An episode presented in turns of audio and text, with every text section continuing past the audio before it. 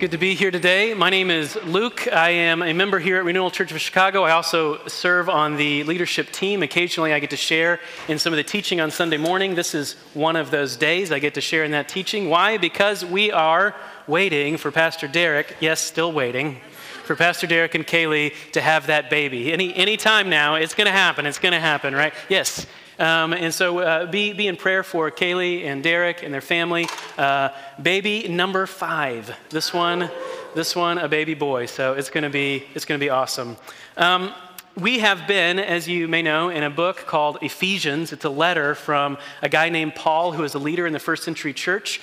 Um, sometimes St. Paul, sometimes called the Apostle Paul, sometimes simply Paul. He wrote a number of letters. If the, the letter to the Ephesians is one of those letters, and we've been looking at that as a church for several weeks now. Today we're going to be in chapter 2, the second half of chapter 2. But before we get there, there's a photo that I wanted to share with you guys because it, it really, it really comes into play here in uh, the passage that we're going to read. This is Marcia and Millie and they've uh, 11 years old. They know each other well. They've, they've grown up together. They play together. They're good friends. As a matter of fact they've known each other since birth because they're twins.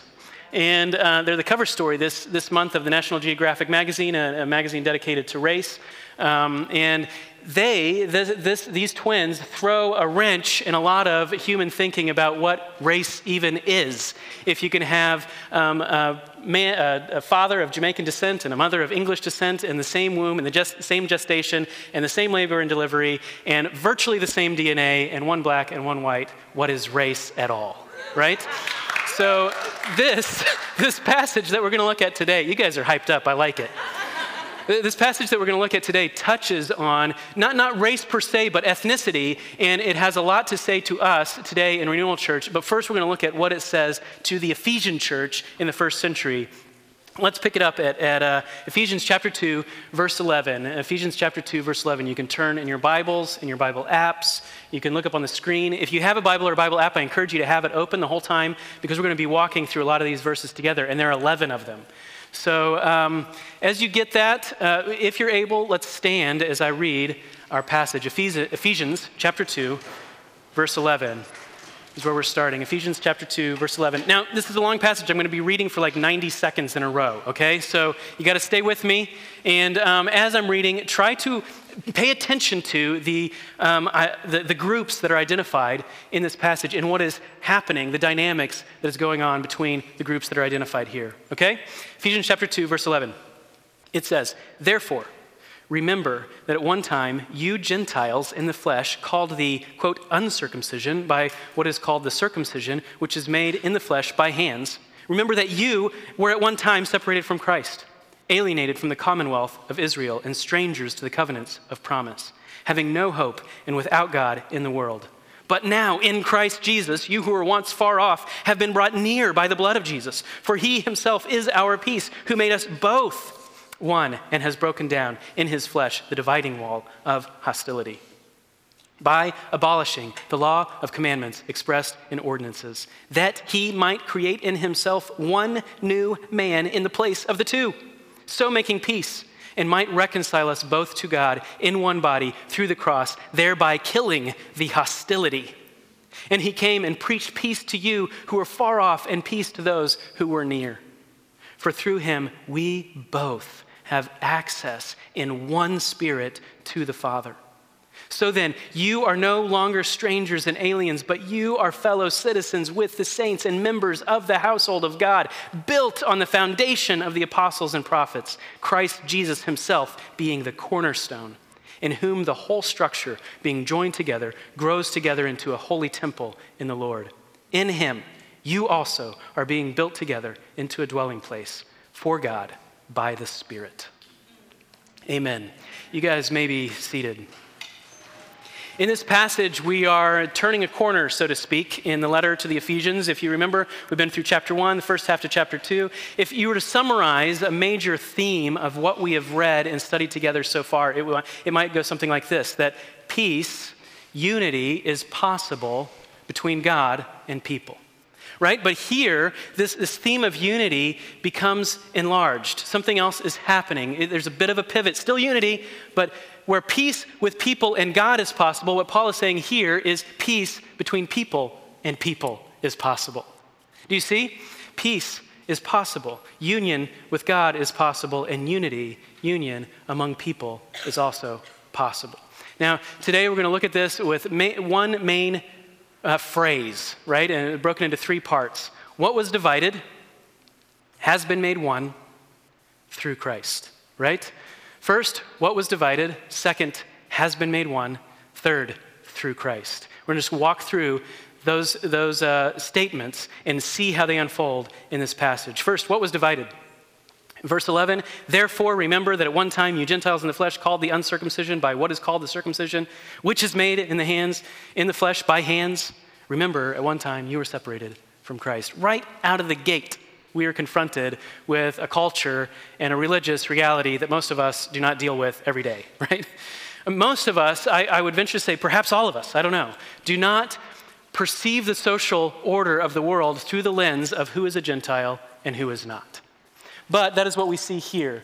Uh, it, that, is what, that is what's going on here. And Paul names this. He is, we are confronted with this, these cultural differences, and we, we would do well to understand a little bit about where Paul is coming from and where the Ephesian church is coming from. Uh, you got to remember that the Roman Empire had conquered. Uh, vast territories of the then, then, known world, and in so doing had subjugated lots of different people groups and ethnicities, right? And so all of these different people groups that had operated uh, independently, roughly independently of one another for, for centuries, suddenly were thrown into the same empire. Right? And so you have cities like Ephesus that was multi, uh, multinational, multi ethnic, multilinguistic, multicultural, all in the same place all of these people gathered together, kind of, kind of thrown together by the reality of the Roman Empire. And there, in a city like that, a church is planted. Now, if something, if Paul does not step in, if, if leadership in the church does not step in to something that is bubbling under the surface here, that we see in these verses that we read, if something doesn't happen, then the church is at risk, deep, profound risk of going entirely off the rails and, and, and practicing something that's not Christianity at all. Paul's language, do you, do you see? Paul's language is intentional here. He says right, right away, some have called it, it's even in quotes, uh, some people call others the uncircumcision and refer to themselves as the circumcision. These Jews and Gentiles, if we're going to think about this for today, for us, because we're just not, this language is not language that we use, you might say, some people in your church call themselves special and call others common right? That's what's happening here. And there's the beginnings, the beginnings of a devastating division taking place in the church, the one church. And Paul addresses it head on. There's a, there, there's a division that is happening, and it has its basis in generations of history right, that, that come before the, Ephesians church, the Ephesian church. Generations of history where the, where the Jewish or Israelite people were principally identified by their separateness right? Well, fast forward to the church, and after the work of Christ, they're all together. And how does a group of people that are identified by their separateness, that call anyone who is not Jewish a Gentile, how do those people and, and others re- relate to one another in a single church, in a single city? That is what is happening here. How do these people relate to one another? Paul um, says some people call themselves special, he call, and other people call themselves and call others common. He, he identifies this division that is happening here. And it's good to, to just recognize that the, the Israelite people had actually taken God's calling over them and entirely reversed it.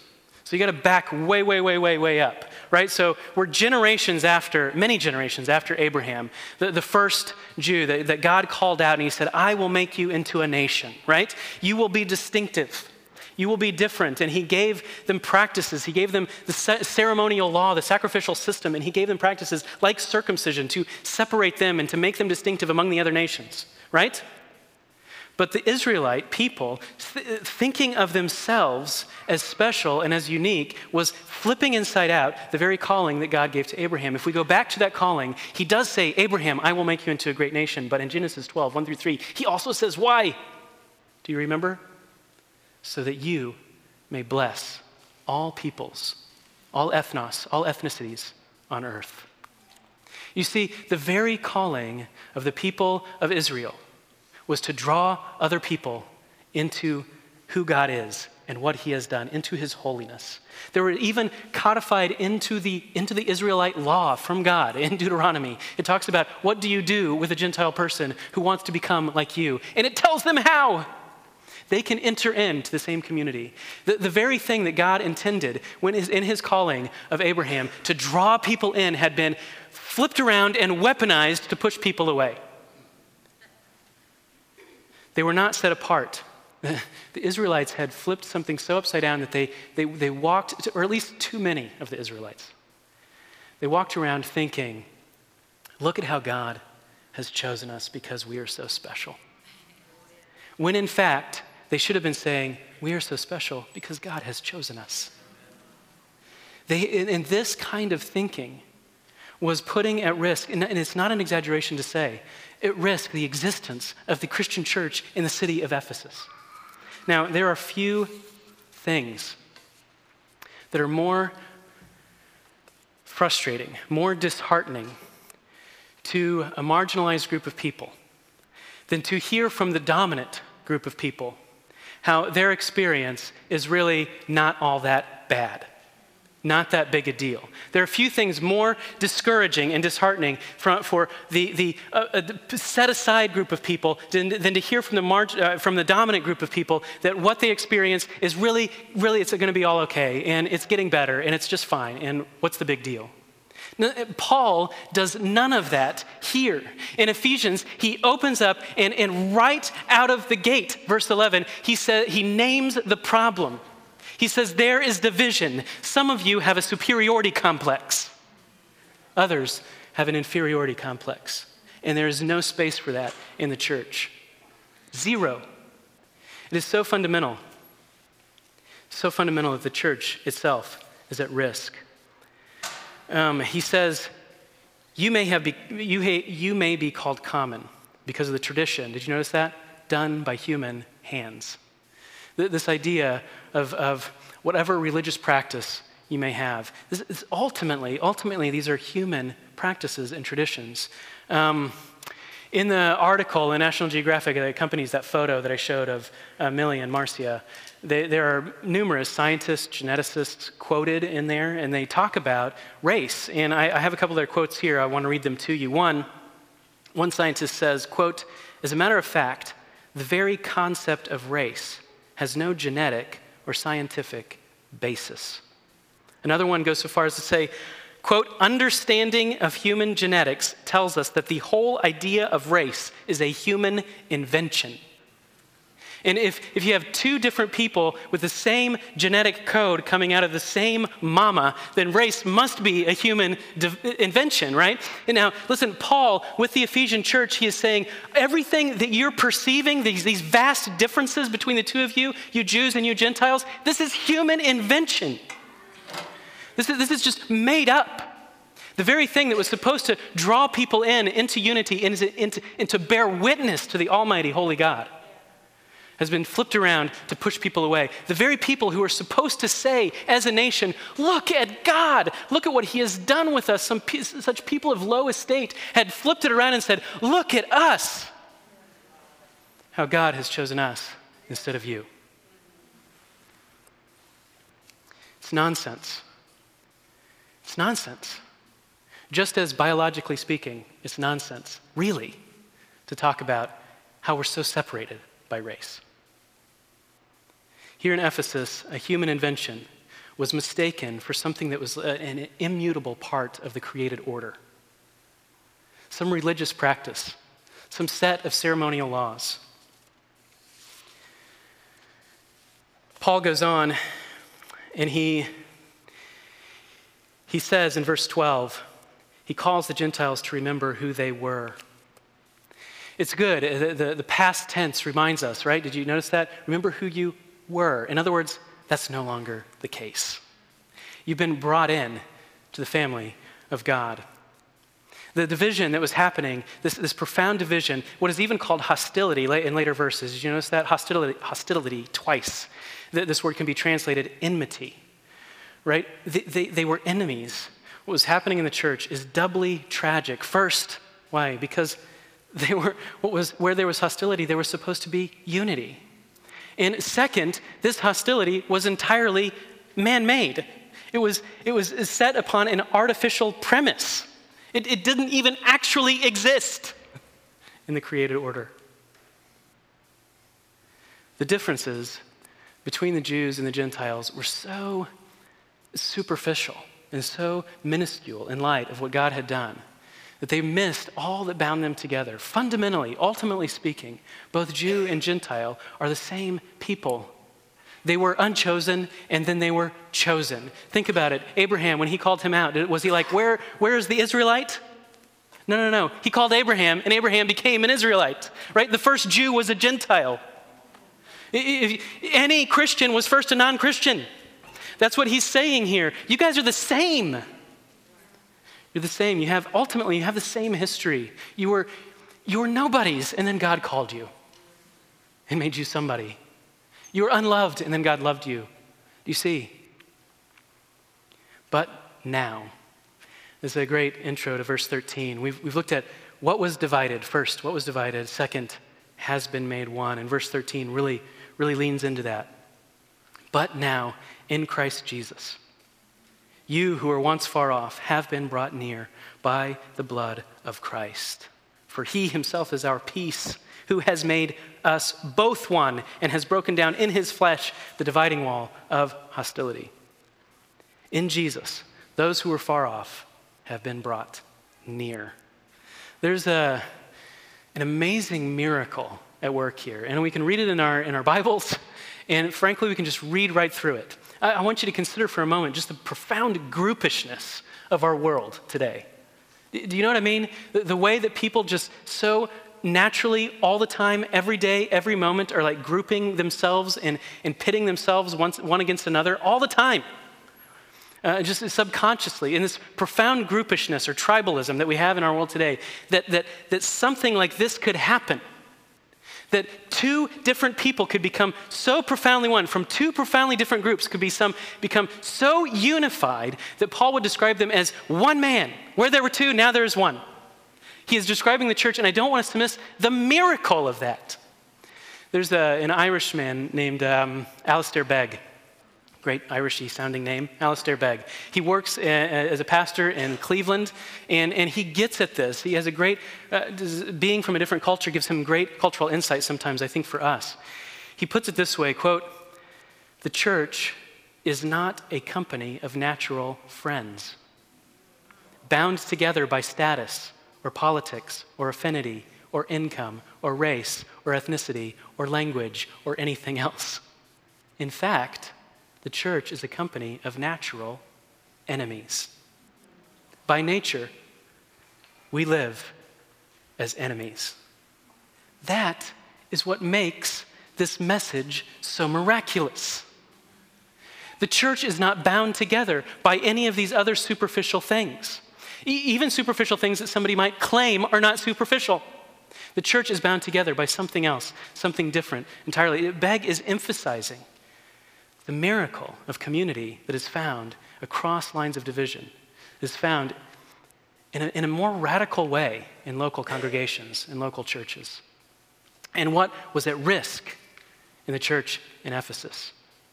Uh, there's a wonderful uh, change in language. We read verses 11 through 13. Paul is addressing first the, the group that had been kind of pushed aside, the Gentiles. It's interesting even that he would think to do that. So you've got this problem in a church. You've got people with a superiority complex, people with an inferiority complex. And who does Paul address by name first? Those who have the inferiority complex. He's doing something here. He's saying, Let me speak to you first. And he, he says you, and he, he, re, he reminds them from where they are from, right? And then he goes on, verse 14, the, the pronoun you shifts. What, what happens? You changes to us. Us all. You to us. In other words, Jew and Gentile alike are in need of the same work from the same Savior. you and us. He says, us all. The twins, uh, Marcia and Millie, um, they, they, they share that when they're out in public, often, often, uh, people just assume that they're friends, good friends. And then when they find out, when people find out that they're actually twins, biological twins, the twins say, People are always shocked. Guess what? That shock from people betrays a presupposition about who can share the same bloodline. In, in Ephesus, when, when, when Paul is, what Paul is saying here would have been shocking to people. Why? Because what they presume, their presuppositions about who can actually have status with God, is based on ethnicity and not on what Christ has done. Their, their understanding of the bloodline of Christ is con- entirely confused. How can it be? How can this be? The great um, Frederick Douglass, I, I, know many of you, most of you have read, have read Frederick Douglass. He's, he, he was, uh, after escaping slavery, he wrote and spoke extensively on the atrocities of slavery. And in his speaking, he never minced words at all about the church. Uh, too many, not all of the churches, but too many churches in America. They're complicit and sometimes explicit promotion of slavery. And yet, Frederick Douglass was a devout Christian. How can this be? He, he had many people ask him that, and he wrote actually an addendum to his uh, narrative life. And this is a quote from that. He says, quote, What I have said respecting and against religion, I mean strictly to apply to the slave holding religion of this land and with no possible reference to Christianity proper. For between Christianity of this land and the Christianity of Christ, I recognize the widest possible difference. So wide that to receive the one as good, pure, and holy is of necessity to reject the other as bad, corrupt, and wicked. To be the friend to the one is of necessity to be the enemy of the other. I love the pure, peaceable, and impartial Christianity of Christ. I therefore hate the corrupt, slaveholding, women whipping, cradle plundering, partial, and hypocritical Christianity of this land. Indeed, I can see no reason but the most deceitful one for calling the religion of this land Christianity at all devastating, and yet so beautiful in identifying what Christianity really is. The Ephesian church was in, deeply at risk of losing Christianity altogether and practicing something different.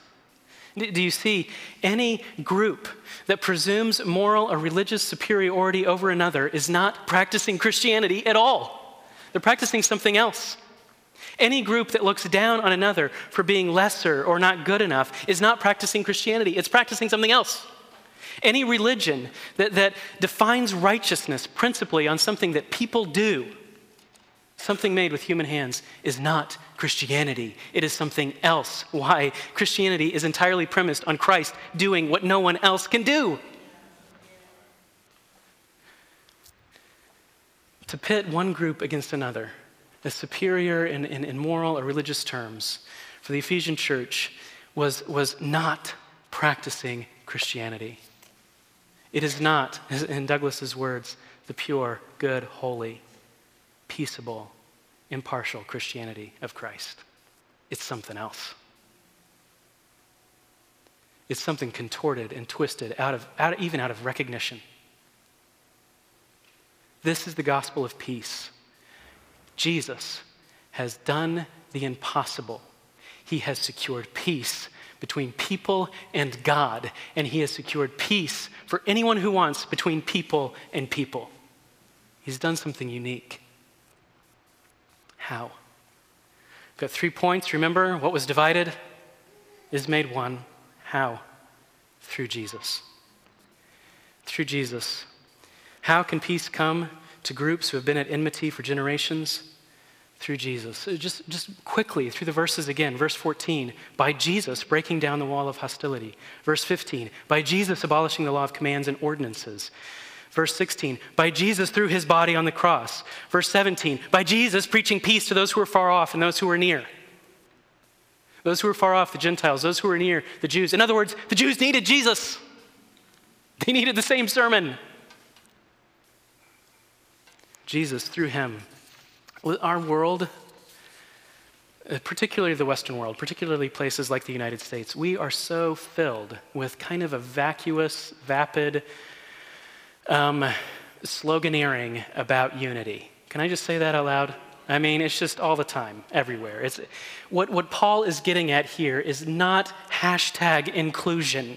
It's not something that, that, that just will just it's just a vapor that makes no meaningful difference. No, no, no. There are tangible, there is a community that is being birthed in a multinational city in Ephesus. And it, it is something that is where people who were once at enmity now sit and eat together and share together and do life together. There's nothing grittier and more real life than that. This is not mere sloganeering. It is not hashtag inclusion. It is not the previous generation, hands across America. Uh, it is not the generation before that, make love, not war. It's something different.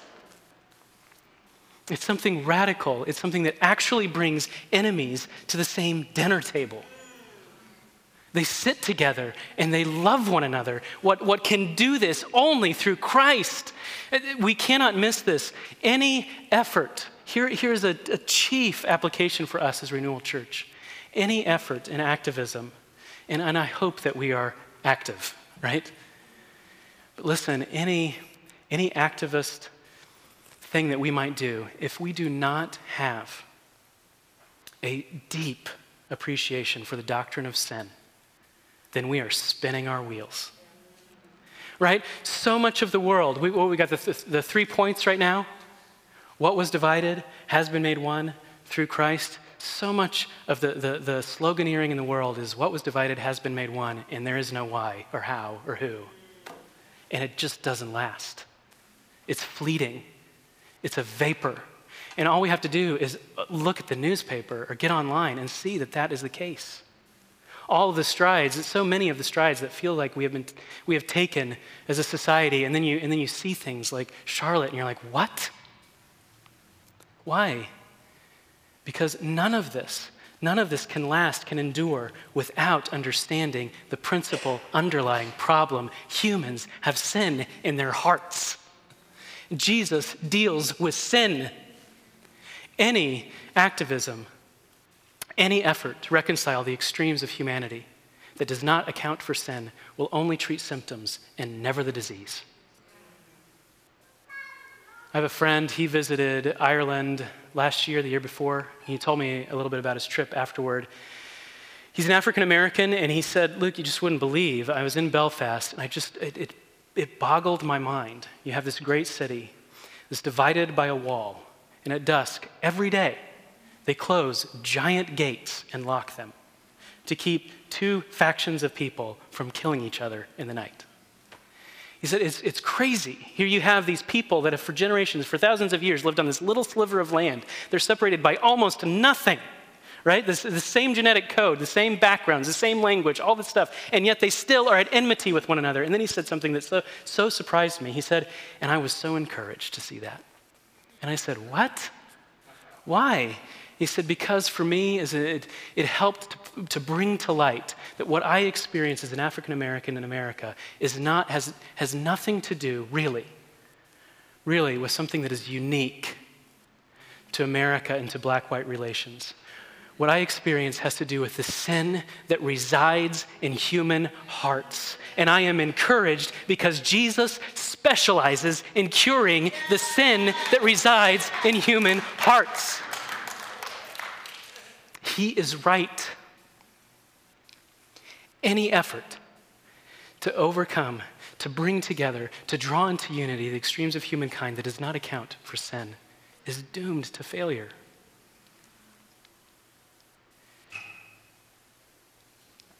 An application for us is that if we are active, and I hope that we are, we must have a doctrine of sin. Another application for us, particularly as Renewal Church, is that it is good, Renewal, to celebrate what God is doing right here. It is good to celebrate it, but let us never become proud. Why? Because this is through Him.